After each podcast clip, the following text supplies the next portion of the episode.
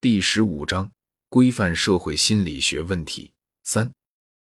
第十三，关于领导者和追随者、有能力的人、优秀的人、强壮的人、老板和企业家的问题。人们有没有可能完全钦佩和爱戴我们的上级？感情有可能是矛盾的吗？如何保护他们不受嫉妒和怨恨，被怒目相向？如果所有的新生儿都被给予完全平等的机会，那么在他们的一生中，各种能力、才华、智力、力量等方面的个体差异就会出现。该怎么办呢？应该给更有才华、更有用、生产能力更强的人更多的奖励、更多的报酬、更多的特权吗？还是付给强大的人比其他人较少的报酬？虽然可能以其他方式使他得到报酬。即满足其高级需求和超越性需求，例如被允许自由、自主、自我实现。对于领导、老板这样的人来说，贫穷或者至少是简朴的誓言，怎么去做出并且实现呢？企业家对成就有高度需求的人、组织者、发起者、喜欢管理事业、当老板、掌握权力的人，应该享有多少自由？如何获得自愿的自我服从？谁来收垃圾？强者和弱者将如何处理关系？能力强的和能力弱的之间又会怎样呢？权威、警察、法官、立法者、父亲、上尉等如何获得爱、尊重和感激？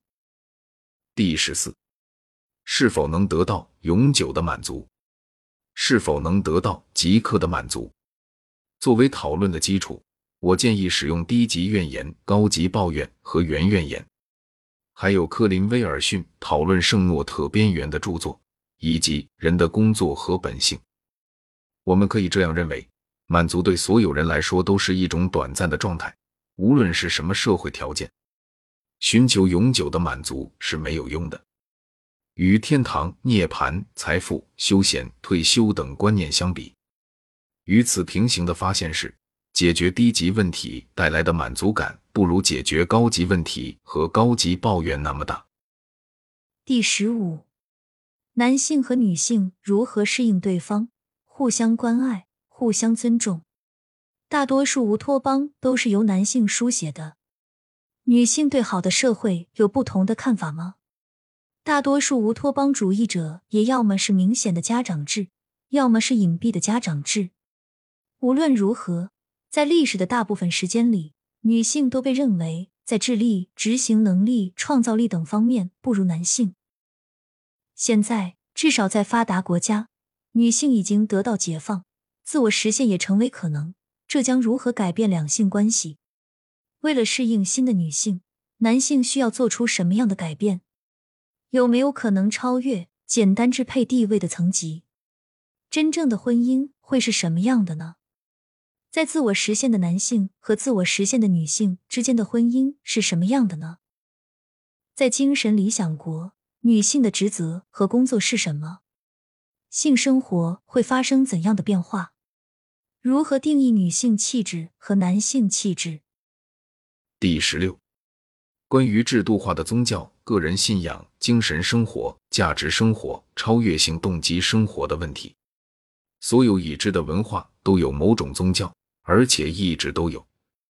第一次有可能出现非宗教、人道主义或非制度化的个人宗教。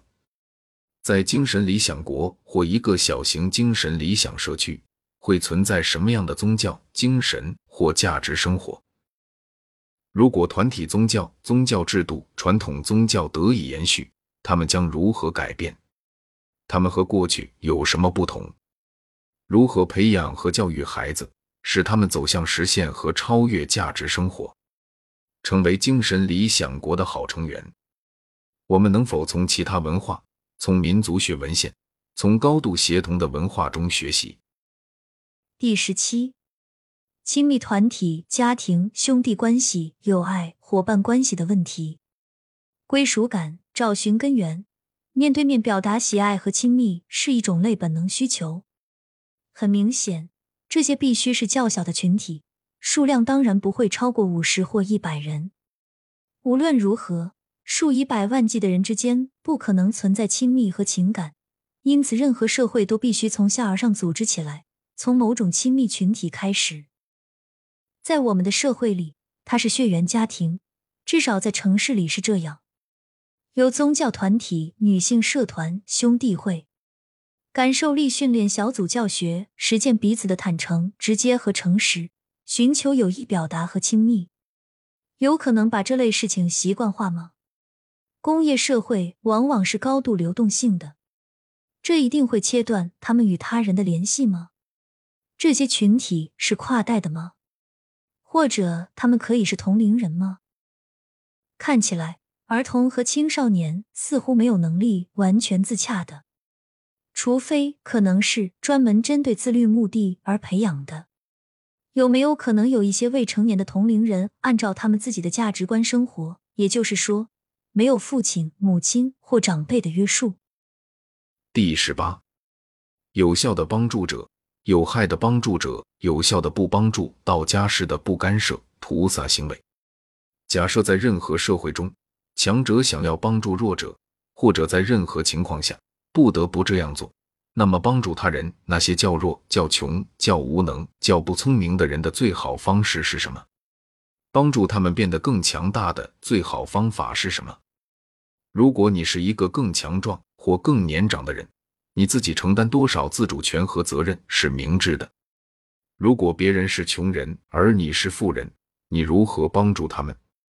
一个富国如何帮助穷国？为了讨论的目的，我将武断的把菩萨定义为：一、愿意帮助他人的人；二、愿意当自己变得更成熟、更健康、更有人情味时，自己会成为更好的帮手的人；三。知道什么时候应该以道家的方式，不去干涉他人，即不帮助他人的人；四、愿意提供帮助的人，但是选择权在他人手上；第五，认为自我成长的好方法是通过帮助他人。